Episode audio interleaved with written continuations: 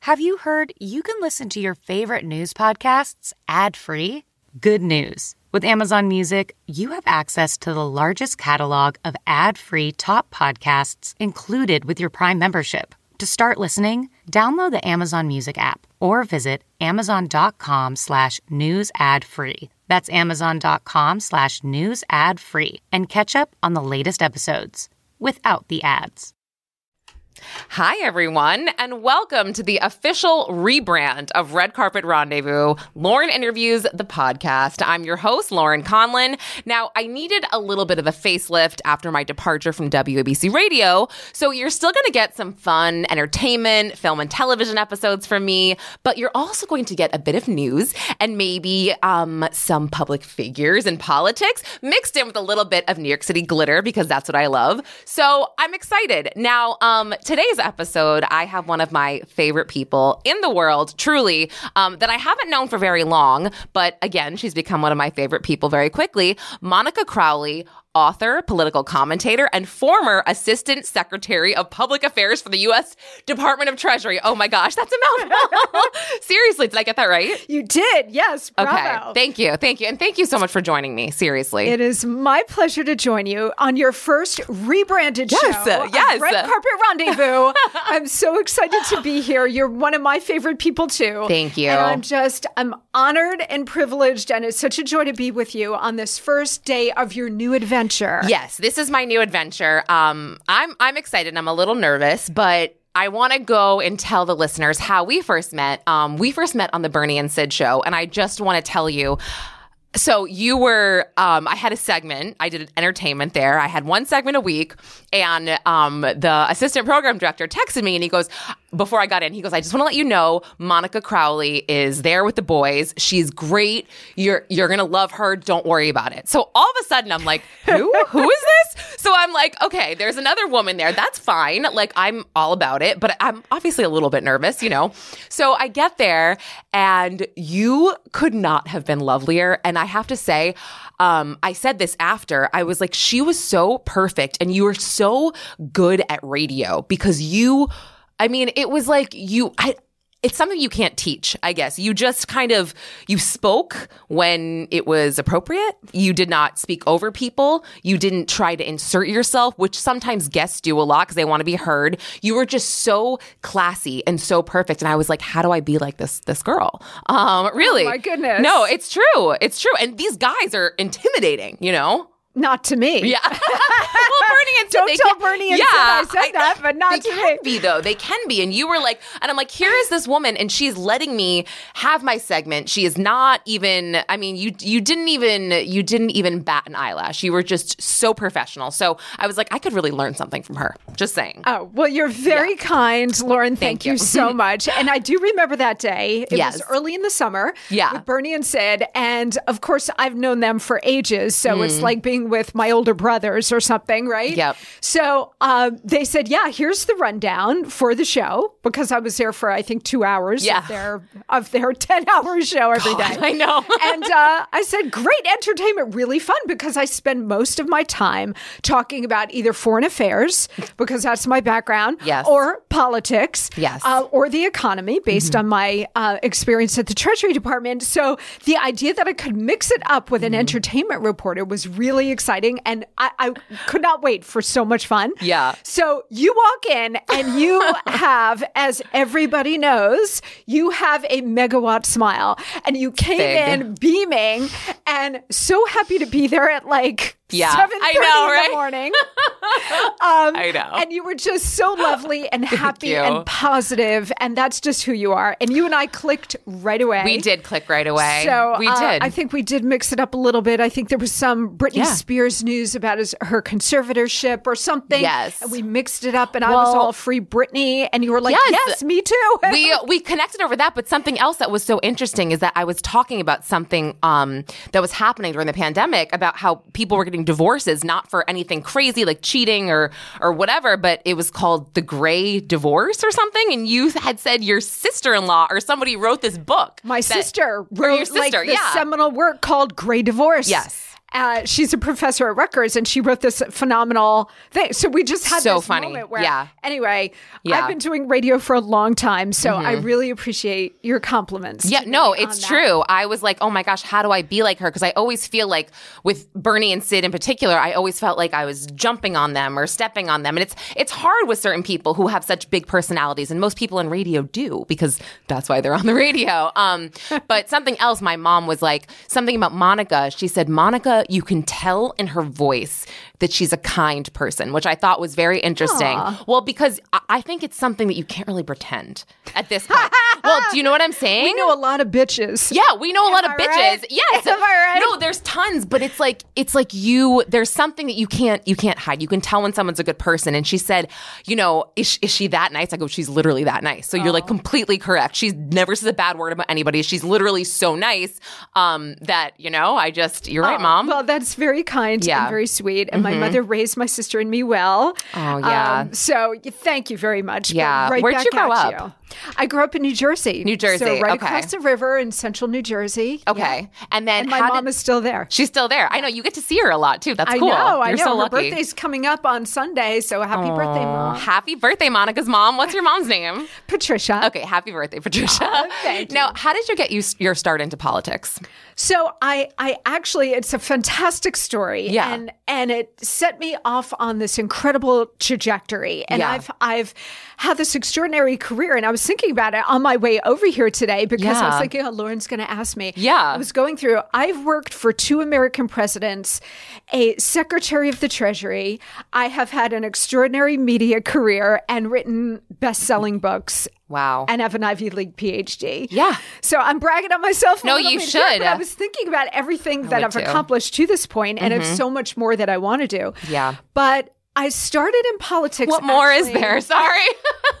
Sorry, just saying. um, I started in politics actually because I was a junior in college Mm. at Colgate University, Yeah. upstate New York, and I was studying poli sci, and I was a poli sci major. And all the courses at the time were like studying the presidency and Congress and just sort of routine kinds of courses, which I loved, but they were routine.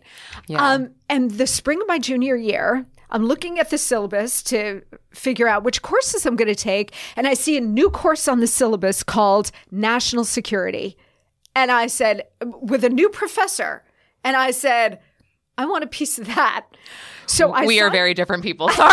I'm like, uh, sorry, continue. so I signed up for it. And you know what? It turned out where he was a new professor Yeah. and he was the o- pretty much the only conservative professor on the campus. And I was pretty much the only conservative kid on the Hmm. At campus. Colgate? Oh, yeah, it's Colgate. New York, I guess. Yeah. And so he became a mentor to me. I got an A plus in the class, loved the material. You're such a so dork. loud stuff. I know. I'm bragging on myself. No, again. Um, you're such a dork.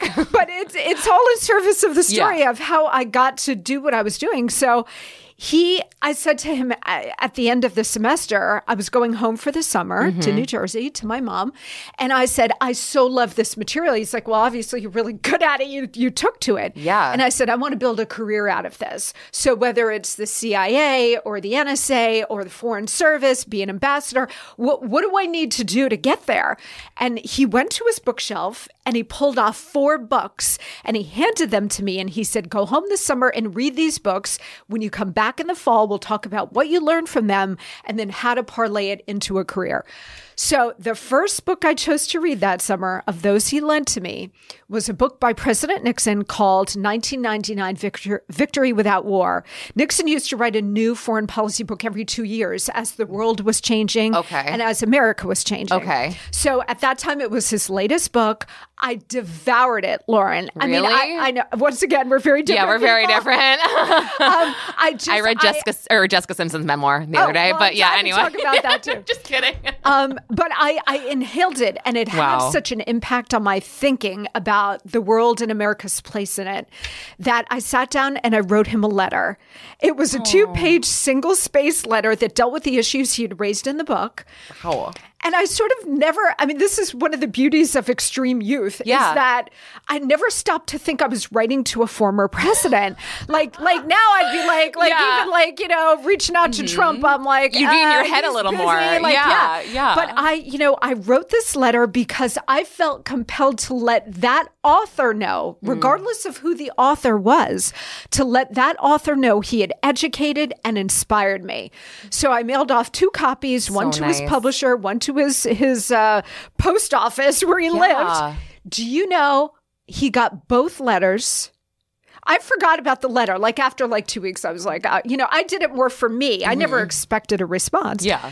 Um, about a month later, I'm getting ready to go back to Colgate. I go to my mother's mailbox and I pull out a handwritten note from Richard Nixon to me. Oh my god. handwritten. I, s- I have Wow. it framed on, in my I was gonna apartment, say yeah. I would too. Yeah. Oh my gosh. And so, you know, at the end of my letter, I had this like throwaway line like, gee, Mr. President, and I know you're really busy, Yeah. but I would love the chance one day to come and talk to you in person and pay my respects in person. He writes at the end of his note, he said, please contact my office after Labor Day and we'll set up a, a mutually convenient time. did you? Of course. Yeah. And so I like October of my senior year in college, I came back from Colgate to northern New Jersey where President Nixon lived. Yeah. Met with him, he gave me an hour and a half of his time.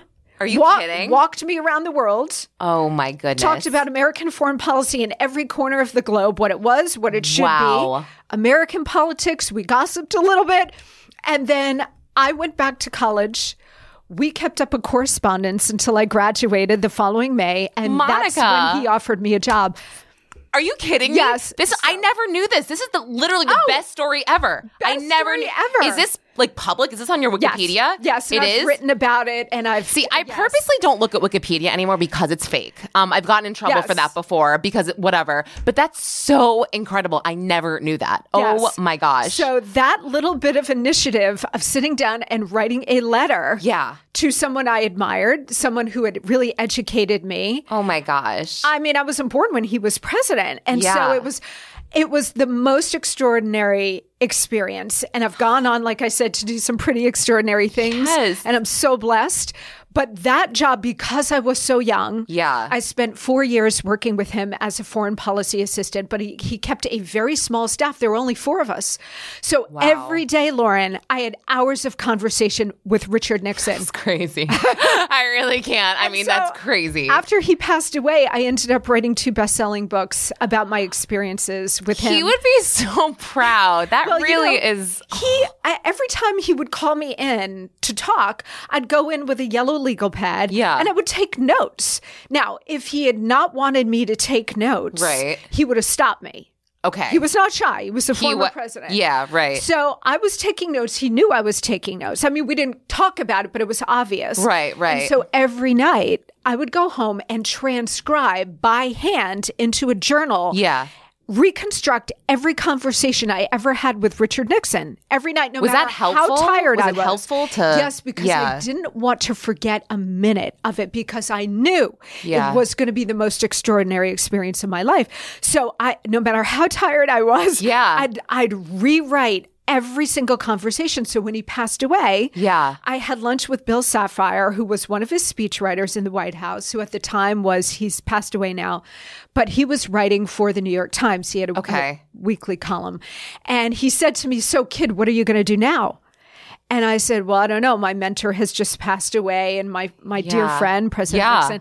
And I sort of off the cuff said to him, um, I, you know, I have journals full of uh, four years of conversations of Richard Nixon. I remember he was eating soup and he put his spoon down and he looked at me, he goes, What? And I said, Yeah. And he goes, Well, I know what you're going to do next. You're Yep. going to write a book.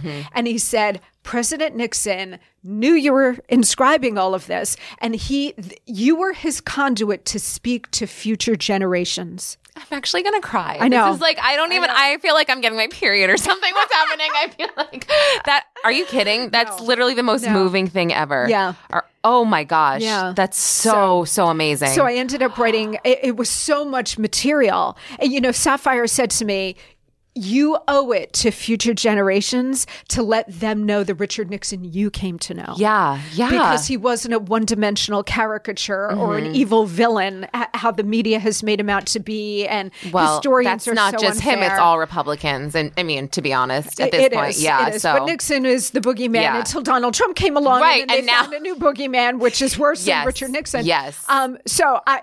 it was an extraordinary four years with him. But what I like to say is that, you know, and then I joined the Trump administration Yes. and had two years at Treasury.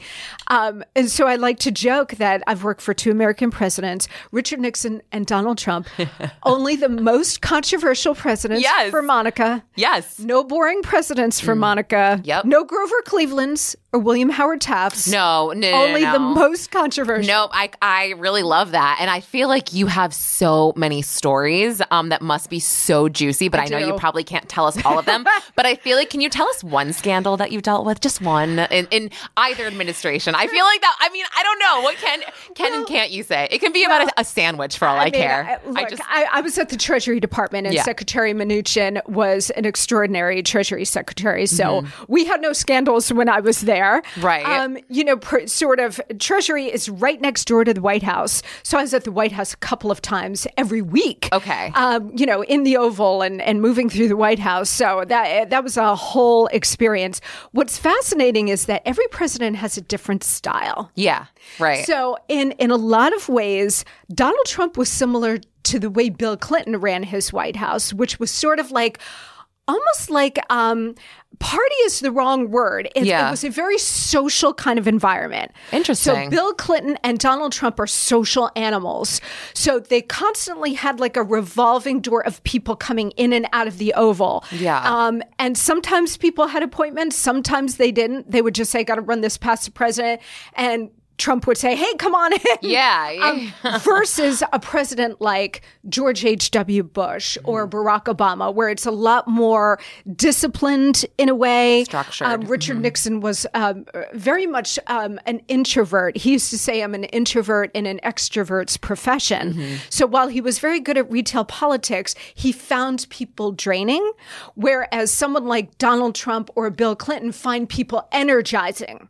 So they Right. need a lot of them around. Yeah. So it, it was a very interesting thing to see a difference in style and how he Okay. handled the. Yeah, I never, I actually never would have thought to compare Bill Clinton um, and Donald Trump, but that's that's a really interesting point. Styles. Yeah, no, I really, Styles. honestly, nobody knows that. Nobody would ever know that unless they were actually there, like you. And now, and now Um, they know because they're listening to your podcast. Exactly. Exactly. so they are learning um, along with me. No, I think I was just looking for something like, I don't know, like, did you ever see Nixon get really mad about anything or just anything that you were like, whoa, that's kind of crazy? Like, uh, yes, yes. what he se- what sets them off though? Like I want to know. They have so much stress that what would actually make them snap? So remember, by the time I got to President Nixon, he was long out of the presidency. So right. the the acute stress of being president um, Mm-hmm. was gone. Obviously, Sure. he was a former president, but he was really intent on rehabilitating himself and the work that he had done as president. So he spent the twenty years since his resignation to his death. Doing a lot of things for the country, a lot of things that people don't know about, writing books, advising every successor um, except for Jimmy Carter. Every successor to Richard Nixon called on him for advice. Wow. So, starting with Ronald Reagan. That's Yeah, amazing. Jerry, Jerry Ford, actually, but then Ronald Reagan, and Yeah. then every president after that, including Bill Clinton. Right, Which was right. fascinating. Um, yeah. I did see him get angry. Um, I never witnessed Trump's anger, although I hear that he has quite a temper, but I. I That's cool I never though. experienced that's that. actually cool that you never had to witness it or experience it. No, yeah, that's no, I good. Mm-hmm. didn't. I mean, o- obviously, every president is in a crucible of extreme stress, so Yeah. obviously they all get angry. Um, Yeah. I did see President Nixon a couple of times, and most of the time it was he had asked for something to be done, and it wasn't done right. Not by me. I did Yeah. everything right. Yeah, wait. I was about to say, who wouldn't get something done for like a president or former president Right, anyway? Or if I- it's not done. Or- so yeah. I'll tell you what I do remember one time President Nixon asked me to do something and I did it, but it wasn't quite right. And I, I, I forget what it was. yeah, yeah. Um, but I remember he handled me very, and I learned a lot from his management style about how he handled my mistake. So I remember him saying, he was very gentle and he was like, So, Monica, thank you. I mean, he was holding my screw up, whatever Yeah, it was on yeah. the page. And he was like, Monica, thank you. And he said, um, I appreciate this. He said, I did ask for it to be done the other way. So in the future, could you do it the other way? You wa- wanted to die, I'm and- sure. I mean, he was very gentle and Yeah. sweet about it, but of course I was mortified that Yeah. I screwed it up, right? Um, and I was like, "Oh, Mr. President, I'm so sorry." He's like, "No, no, don't worry. Don't. It's fine. It's fine. Just Yeah. in the future, could you please do it this way?" Yeah. And I thought, you know what? And I've taken that with me throughout my whole career. So every Mm. time I have led a team and been a boss, like I was at Treasury, I led, I led a team of about 12 people Oh, wow. at Treasury.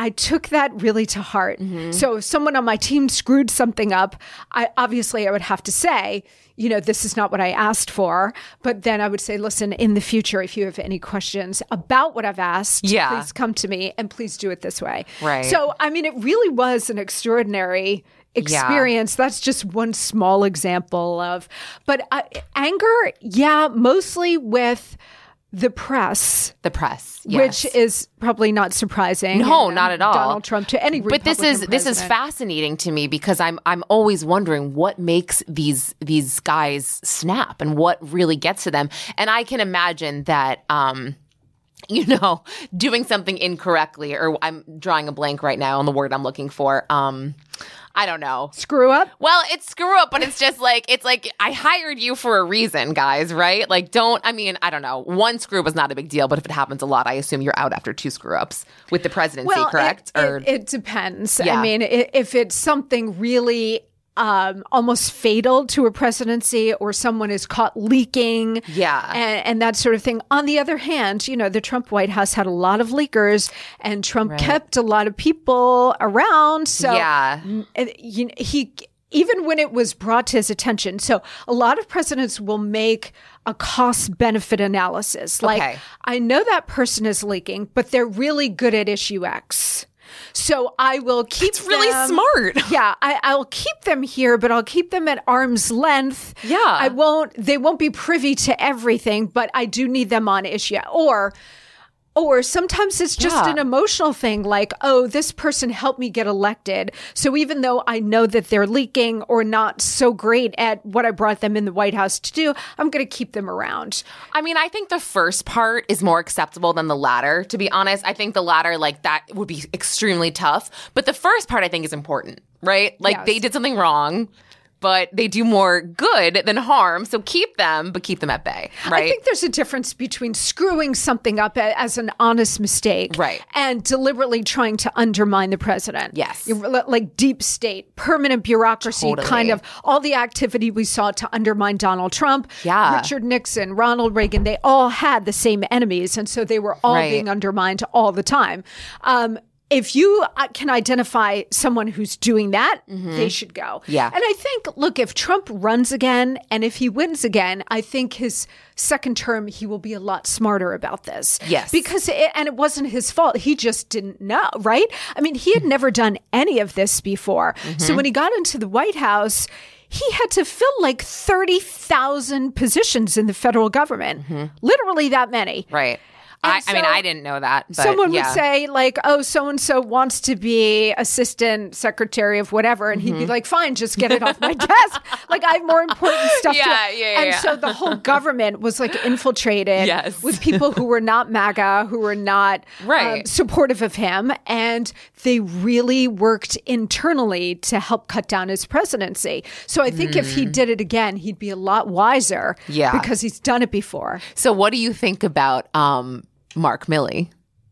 Oh, I think he absolutely needs to resign. I think he's Okay. a complete disgrace. Yeah. Okay. So, that, do- so you think it, he is treasonous?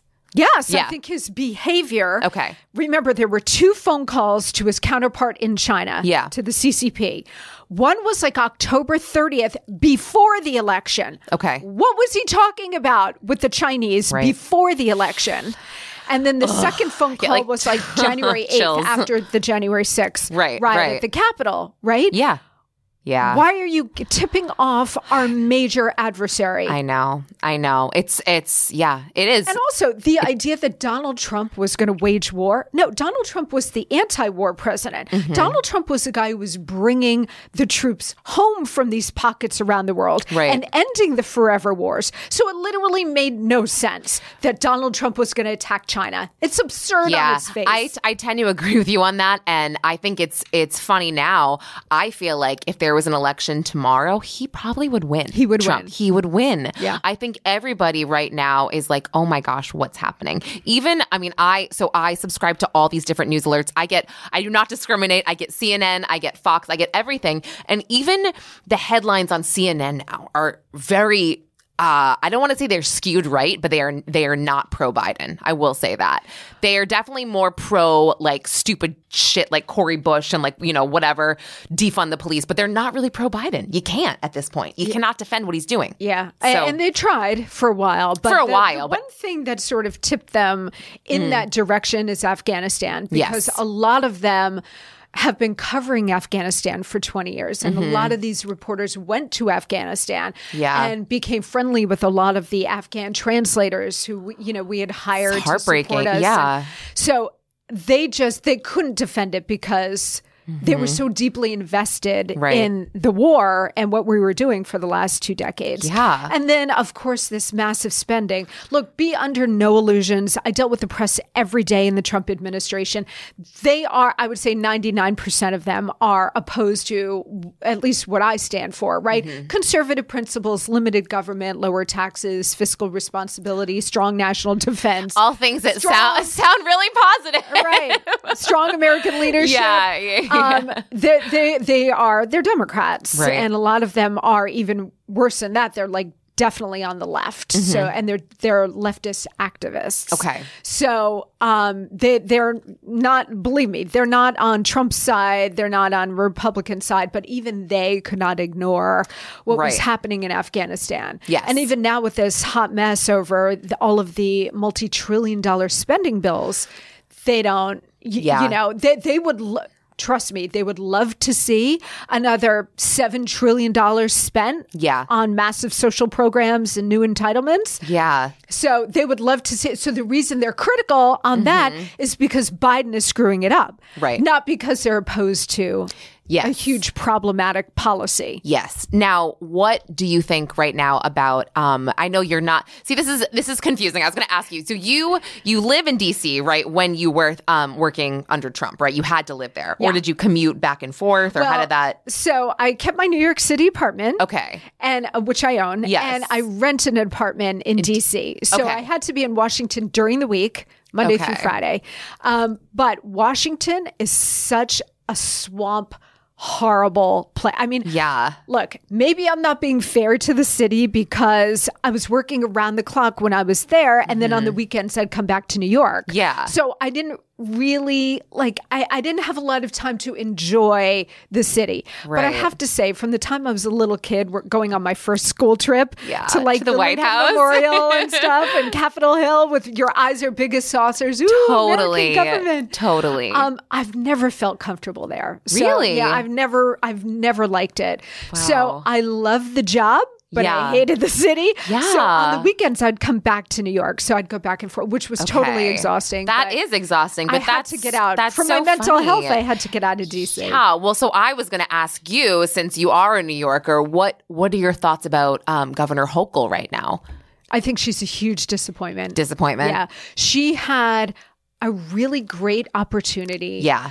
to change the entire gears of government in New York State. Yeah. Which is corrupt and it's dirty and it's just It's so corrupt, right? the Democratic machine has taken the Empire State and driven it into the ground, like the Democrats have done with California as well. The Golden State is uh, uh, just a, a garbage place now. And New York has gone down this road as well. So she really had a great opportunity Yeah. with a fresh start. She wasn't elected, but she could s- could have said to New Yorkers, I'm not, I, you know, I was elected a lieutenant governor, not as governor, but now, now I find myself in this position and I take this responsibility very seriously. Yeah. And I'm going to clean up Albany and I am going to make the state more business friendly Mm-hmm. and I am going eh, lower taxes and everything and really focus on public safety. Those are the two pillars to Mm. Yeah. succeed. And instead, she is just I mean, with the COVID restrictions and firing doctors and nurses I and know. teachers, and It's crazy. I mean, it is madness. It is madness. And one thing that I, I said the other week that really affected me was all of a sudden my two year old had to wear a mask at school. Now he's almost three, but he's still, to me, he's still a baby, right? I mean, you look at these kids and you don't even realize how little two and three year olds are. I mean, you saw the viral video, but that literally was me with my kid. And it really makes me sad because I'm like, are you kidding? His school sent an email. They're like, sorry guys, new rules. We just don't want to get shut down if like we get, you know, investigated, whatever. So the poor kid has to wear a mask all day. And the best part is like, Hokel, do you know what two year olds do? They lick their hand, they, they mess with it. The whole point is like they're going to get sicker with these on. Yes. I'm just saying, like, it's stupid. And then I personally was horrified when she let all of the inmates out with the less is more act. I mean, these people need to be in prison to get their meds to stay in prison and not harm people when they're off their meds. How is it that I don't know. I'm sure there's more to it and I'm just missing it, but I'm like how is it that I uh, just somebody on the street can see that, but somebody in the government Yeah. doesn't see that? I, Well, yeah. They do see it, they just don't care. So this gets to a bigger point, which I want to make. Yes. But first, on the masks, what your child is experiencing is child abuse. Yeah, it's annoying. Mm-hmm. state sanctioned child abuse, straight up. Yeah, I, I agree with that only because I, for me, uh, it hurts my ears. It, I- it bends on my ears all the time. I'm just, you know, I decided I was done with the mask after I got the vaccine. I felt very good about that. I was like, I'm done, I'm done, I'm done. And, um, the fact that like they're holding it over the kids' heads because they can't, you know, I'm kind of like, And what? I mean, especially two year olds. two year olds, yes, two year olds. Like, wh- I don't, I don't know. It's just, it's, it's really sad. It's really It sad. is. It's all about power and control. And this gets to my bigger point here about none of these people that they're all, whether it's Biden or Hochul or Gavin Newsom in Mm-hmm. California, they are incredibly misguided, but they're not stupid. so they know exactly what they're doing, and it's all in service of a much bigger and darker goal, which is the, what Obama called the fundamental transformation of the nation. Okay. So they're using this. uh, Saul Alinsky once said, never let a crisis go to waste. Yeah. So they were never going to allow the coronavirus crisis to go to waste. And they used it as a giant lever Gave to me try chills. to reconstruct America, tear down all of our foundational principles, individual liberty, capitalism, Mm. fiscal responsibility. Bl- They were using all of this, they still are, to Yeah. blow it all up as an excuse to gain ever more power and control over your life. I agree with you. I to- and I so I never thought of myself as much of a political person because I always just focus on entertainment, but I think with the pandemic it's made me realize that maybe I am more political than I think because I have a lot more views. And I think for people that are like me or were like me, I think if you start to um, understand your local government first and how that directly affects you in different ways more so than your national government, let's say. And that was my whole thing. I was like, well, I don't care who the president is because it's never actually affected me. Well, now with the tax plan, I'm like, okay, that's really going to affect us. And now, let's say locally with the masks on my two year old, that's going to affect us. And letting crazy people out, that's going to affect me. So I think if you if you stand back and you look at it like that, you you might care a little more. I mean, I'm lecturing people just because I went through this already. So I'm like, you should care because I didn't care, and now I do And, care. and yeah, because Yeah. you will be made to care. yes, you At are. some point, you'll be made to care whether you have Yes. children or you don't have children or whatever the case. It doesn't may be. matter about kids. It It's will just come in to your general. home. Yes. Mm-hmm. And so you're absolutely right about getting involved at the local level. I want to encourage everybody to please think about that. It's a lot easier than at the national level to Yes. make your voice heard. We're seeing this across the country with school boards. Oh, yeah. So if you have a little extra time where you really care about the kind of education that your kids are getting Yeah. in public schools, go to your school board, run for your school board. Yeah, okay. SNL made th- you know made fun of it on Yeah. Saturday night about school board meetings now. Yeah, yeah, but yeah. critical race theory. Um, the mask mandates for kids. If you go to a school board meeting and let your voice be heard, stand up and just express yourself. Yeah. And then we're getting a lot of people who are just outraged by what's going on to run for the school boards. Right. And if you're on the school board, you have enormous power. You don't even yeah, know. how no, much I, power. seriously. And there's, it's, you know who I love to follow um, about all of this stuff too is Joe Borelli. Do you follow him? Yes. That- he's so Yes. funny. And Yeah. like my dad even follows him and he's not even a New Yorker because he's so involved with like as city council on this, uh, everything that's going on with the school and the mask Yes. mandates. And he posted a video. Did you see the video he posted today of the guy at the meeting who he's literally off stage and he goes, this is the guy that's um, making your kids wear masks. He has no mask on in the corner. He goes, he puts his mask on, walks to the podium and then takes it off. And it's So like, I- what's the point? I retweeted that. you did. today, Oh, that's so funny. um, with a note that said, Yeah. "They're all frauds." Wait, that's so funny that you did. Oh my gosh, that's so funny. Oh wow. Okay. By the way, can I plug my social media? Yes, accounts? pl- of course. Yes. So on Twitter at Monica Crowley. Yes. And on Instagram at Monica Crowley underscore. Yes. Okay. At Monica Crowley Twitter and then At Monica Instagram, Crowley. which is down right now. Um, but should be back up. It's hacked apparently because of the 60 minutes last night. Um, that went Insane. on. Yeah, crazy. Um, Monica Crowley underscore On right. Instagram, yes. Okay. Now, Monica, thank you for joining us. Is there anything else that you want to say or you want people to know about you? Oh, that's well, that's a wide open. It's wide open. I question. leave it wide open for you just so I didn't miss anything, you know? You know, I don't know. I think um, a lot of people have asked me, even recently, like, Mm-hmm. you know, you've had this career. What's been the one thing that's really driven you? yeah. And, you know, some people are driven by money and some people are driven by fame. And Mm-hmm. I, I would say that the one thing that has really driven me and continues to is the love of America, the love of my Yeah. country. And I know that sounds sort of sappy, but literally every job that I have had has been in service of this country. And Yeah. I mean, I've, I, don't get me wrong, you know, I've I've done really well. I've been incredibly blessed, but the the fundamental like motivating force in me Yeah. Oh. is America. Because this country has been so good to my family over many generations and so good Yeah. to me that I have wanted to give back and make sure that that America as we know it doesn't slip underneath the waves. You know, that's really powerful, but it also makes me sad only because I feel like it kind of is with every, you know, with just everything the last 2 years. So, um that's no, that's incredibly powerful and hopefully we can sort of get back on track. Um With As a God- country. with God all things are possible. yes. So agreed. Mm-hmm. um, yes. So I think you know this country should try to get back to God. Yes. Mm-hmm. And also our side, my side. I don't want to put you in my. No, it's okay. I know you're not It's okay. political. Yeah. Um, but we have to understand that we are in a war, Hmm. and I don't want to end on a down note. But this is a war for the country, Mm-hmm. and a lot of Republicans have just sort of gone along to get along, thinking today's Democratic Party is the party of FDR, JFK, or Bill Clinton. It is Yeah. not. This Democratic Party is a party made up of revolutionaries, Mm. socialist revolution, revolutionaries like AOC and Bill de Blasio. They look to completely destroy what made this country great and rebuild the country in a collectivist socialist Mm. Tax model. the rich, Monica. So, and Tax they are the at rich. war. They are at war twenty four seven, and Yeah. we need to understand that so we can fight back. This is not, you know, this isn't like dealing with LBJ or Yeah. JFK. This is a completely different ball of wax, and we better wake up to it. But You guys hear that? Wake up. uh, wake I like that. up Wake up. before it is too late, because Okay. there will be a moment where we tip, and then it, your freedoms will be gone.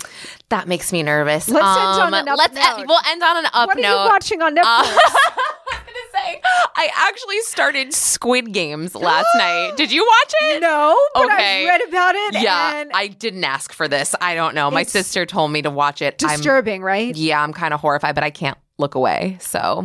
I mean, Okay. I also am a little annoyed about the the dub voice. Like, you know, they they're it's in um a different language, and It's they in Korean. it is, but it's like they dub it with English, and they can't just put subtitles. I'd rather read subtitles. No, This I is think you awful. can. I- I on tried. I, Netflix. I'm too dumb to figure it out on Netflix. I literally am like, me and my husband are both stupid. We're like, how do we get the subtitles on? We couldn't figure it out. So we're like, well, because you know, it's like, it makes it so much worse. But anyway, watch the first episode, just finish that one, and then you will see how messed it's up it is. really, really disturbing. It I'm is. watching Yep. the morning show. I love that which show. I love. Yes, I love that show. And uh, I'm watching Ted Lasso, okay. which I also love. So I am I watch both first seasons of that, but time.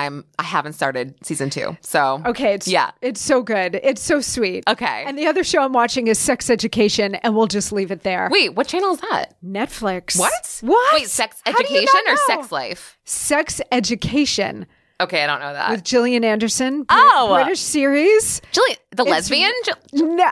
Jillian Anderson. Oh, oh, okay, okay. I'm thinking um, Jillian Michaels. Sorry, Jillian Anderson Gillian is the Anderson, yeah, who yeah, played yeah. Margaret Thatcher, and she was also on The Crown, and she Yes, was also in the. she just won X-Files. the the Emmy for The Yeah. Crown. Okay, Yeah. all right, So done. Sex Education is Done. very sweet. Okay. And cute. Okay, I can't wait. Yeah, I'm going to start you'll it. like it. Oh. All right. Well, Monica Crowley, thank you so much for joining us. This has been an absolute pleasure. My pleasure, as always, Lauren. Mwah. Thank you for having me.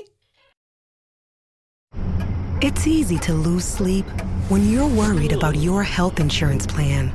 But when you have a family counting on you to take care of them, having the right coverage is more important than ever. Anthem HealthKeepers plans can help. With low to no cost coverage for you and your family, so you never go it alone. That's our anthem. Click to learn more.